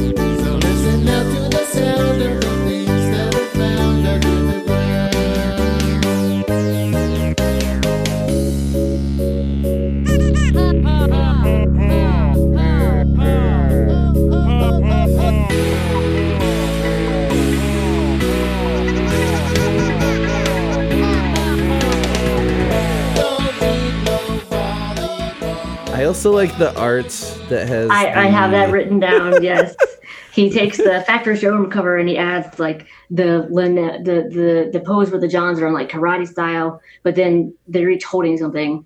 And I'm describing this for your listeners. I can't quite figure out what Flans has in his hand. It's the metal detector, It's a metal detector, of course it is. Yeah. And then there's a little seagull in there. and yeah, Linnell's gonna karate chop the the squawking gull. Someone's gotta. I'm just a big fan of the synths in this one because Mhm. I have trouble narrowing down covers when you get to these massive hit songs. Sure. Um, So and it's it's it's fairly true to form, but it has it has enough like cool little synth flourishes that Yeah. that, that hooked me. I, I liked the harmonies in this one. And, And then- of course, you know what I'm going to talk about next. Did you did you get as far as the things that are found Oh, the underground? things that are found under the ground. What? Yeah. What? what are your thoughts on that one? It's like cawing like a seagull or something. This pitch affected cawing.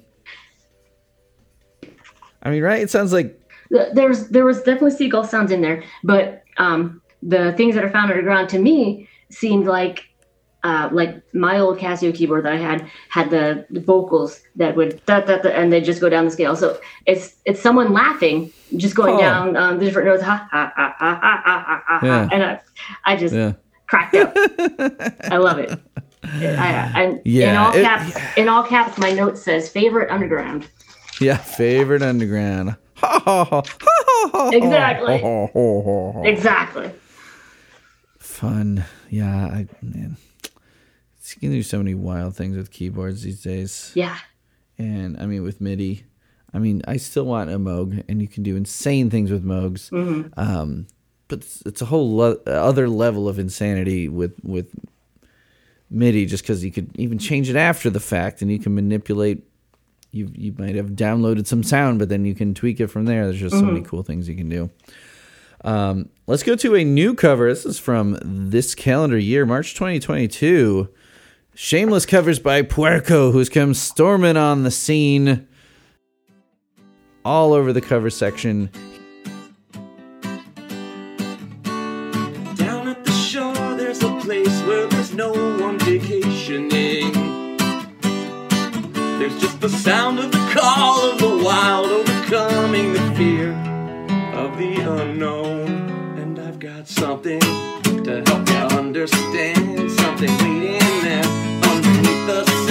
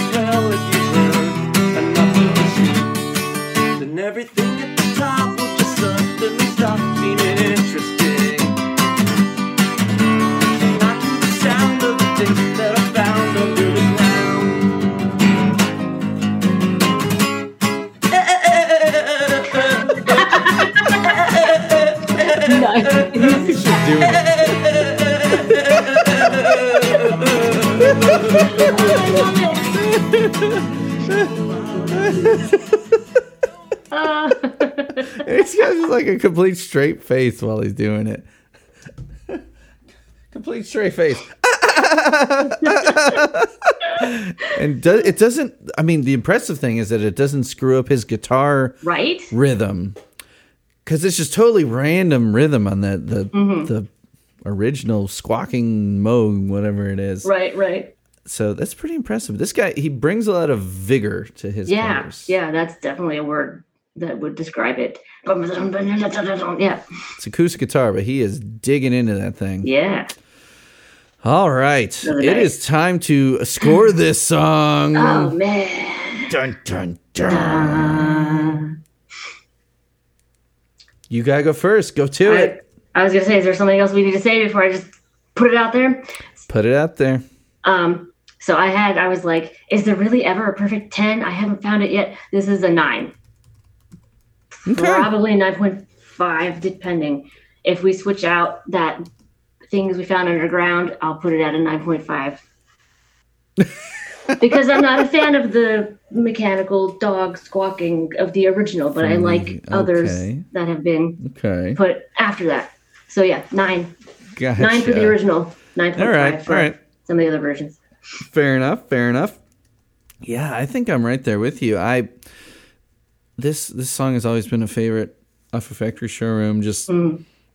I mean, everything about it is great. It's so so singable. Just Yes. just that Linnell, just that classic, just that earworm melody. Yep. Fun lyrics with a fun story behind them. Yep. Like rhymes up the wazoo. Moog. I mean, it's got me there. Yes. I. Mm, mm, mm. Yeah. Yeah. I think I'm gonna go with the uh, eight point seven on that one. 8.7. Yeah. Point Mhm. seven. My nines and tens are very coveted. I know. I know. I'm I'm stingy. I'm stingy. Yeah. And 8.7 I, I'm is the very exact high for me. opposite. I'm like, mm, take them all. Well, take all you my nine. You know, if you're at a nine, I'm only 0.3 below. You know. Yeah. Yeah. Yeah. Do you have anything to plug? I do not.